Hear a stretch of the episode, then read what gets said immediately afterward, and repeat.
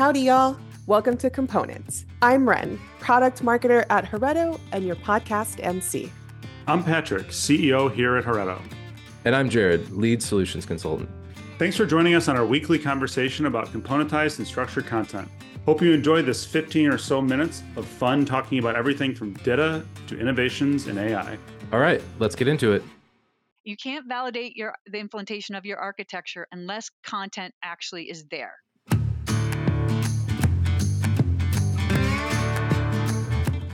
And this is it's so funny that we're talking about this. This is the chapter on my book that I'm writing right now. And I was talking with some other IAs in the industry to say, how do we make this distinction for for these types of deliverables? And my current and this is a work in progress. Uh, my current phrasing that I'm thinking about is platform independent deliverables. And those are things like PDFs. A PDF is a PDF is a PDF. It, you know, it, it gets generated. Um, you know, most folks generate it directly from the DITA Open Toolkit into the PDF. It comes out with one file, and you know, it has some properties on it, hopefully, um, but it, it's done. It's, it's cooked. Um, but the platform-dependent deliverable is what we were just talking about. It's a deliverable whose appearance and behavior can vary depending on the end user's environment, and it requires there to be another level of scrutiny. When I publish a PDF, I can go through and say, like, yeah, all the content's here, the numbers are right, the footers are good, the covers are there, yay. I publish something that's going to an LMS. Let's use that as the delivery. I have to publish the package. We have to load it into the LMS, and then I have to, or somebody has to go in and go through that course and make sure that the course you know de- de- is deployed as it's intended to be deployed. The first hurdle though is did it make it into the LMS? And that that idea that we have these platform dependent deliverables um, is not a conversation we've we've had before in the way I think we need to have it, which is why I actually had to reach out to other people in the industry and and talk with them and say how how do we want to refer to these because I'm writing my chapters about you know validating the your design and then validating the implementation of the architecture. You can't validate your the implementation of your architecture unless content actually is there because architecture is, is content in action. So, and then, and, and when I went to write this part on how do you validate that it got implemented, the exact scenario that you just described was the was the one that came to mind because it will publish. So you think your job is done, but it doesn't get to the destination. So how do we avoid that? Because troubleshooting that is painful. And it's painful not just because there may not be good reporting on what where the mismatch occurred. That pipeline may not have a good reporting mechanism. Uh, but it also comes down to people negotiating whose job it is to figure it out. And uh, everybody's busy. And so folks aren't jumping up and down going, oh, pick me, pick me to go troubleshoot why that package didn't show up in the portal where you're expecting it. Or any of that. Right. And so, you know, I do think that um, having automation is important, having good reporting points is important.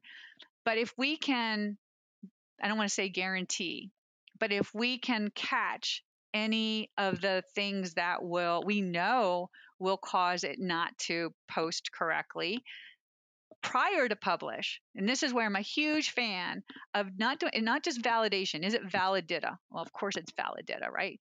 Um, I'm, I'm assuming like that's how tall you have to be to get on the ride.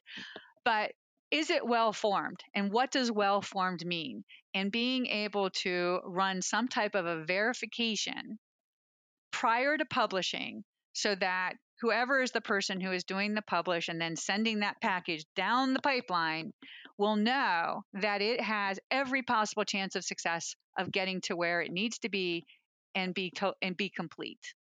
That is one of the big things over the horizon is like automating the process of knowing it's right.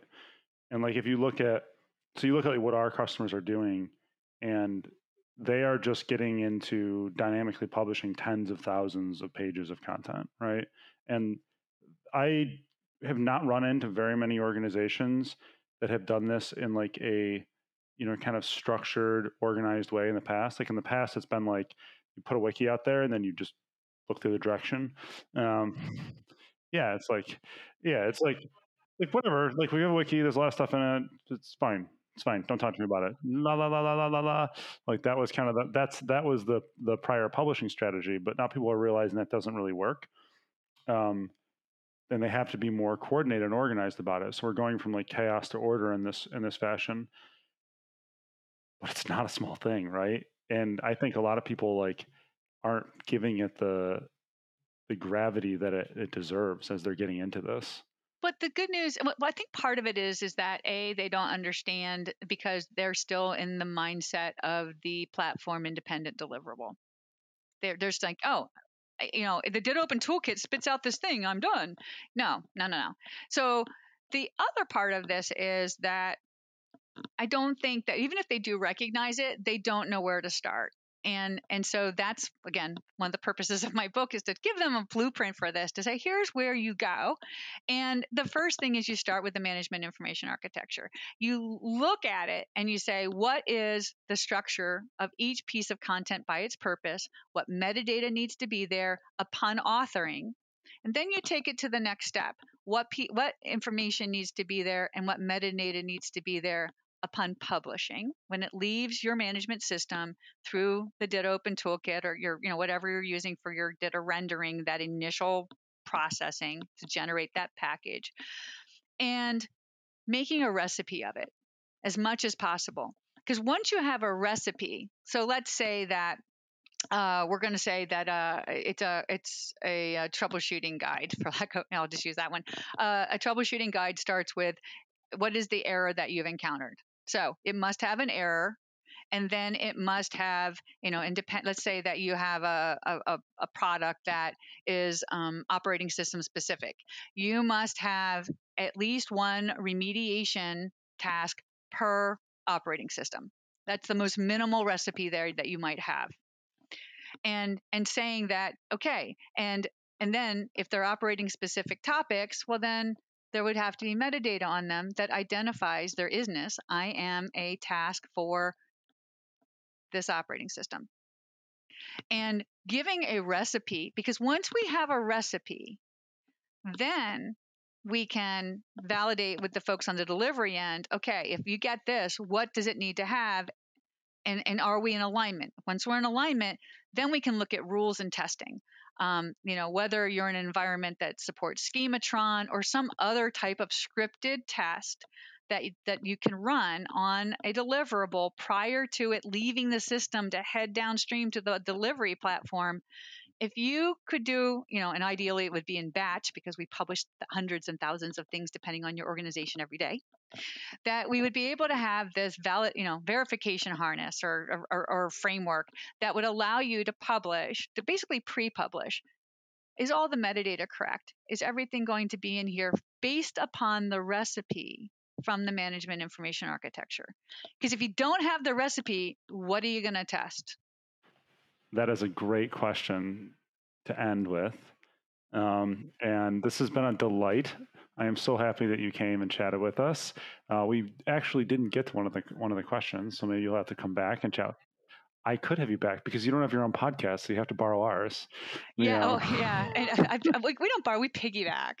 Um, yeah. So uh, I'll be I'll be honest. You giving me a platform to talk about. Uh, obviously, you can tell by by the enthusiasm in my voice. Something I'm very enthusiastic about, and um, we need more information architects out there, and we need to have more folks understand the power of what a strong information architecture will do for your content and for your business. Because I don't think that folks understand that the success of that dynamic delivery doesn't start with technology. It starts with the architecture and understanding the structure and metadata that needs to be there in order for that technology to be able to present it to the end user in the desired way. And and that education process is an ongoing ongoing process. But uh, you know what happens when we we get through to all these executives and they're like, oh gosh, we need more information architects. How do we how do we get more of of us out there? And um, and so that's that's one of my missions for the next few years is to to get more folks from all those roles that we just talked about to give them a path into confidence to be able to do the architecture that they're probably already doing but just need to have more confidence that they're doing it in a repeatable and sustainable fashion I love it. That's a great mission. Well, Amber, it is always a pleasure talking to you. Um, the uh, it's been too long this time around. We've been talking like a year, um, so we'll have to have you. We'll have to be back soon here or Coffee and Content or someplace else. Um, but we'll definitely be in touch. So it was a pleasure. Thank you so much for being here, and let's talk soon.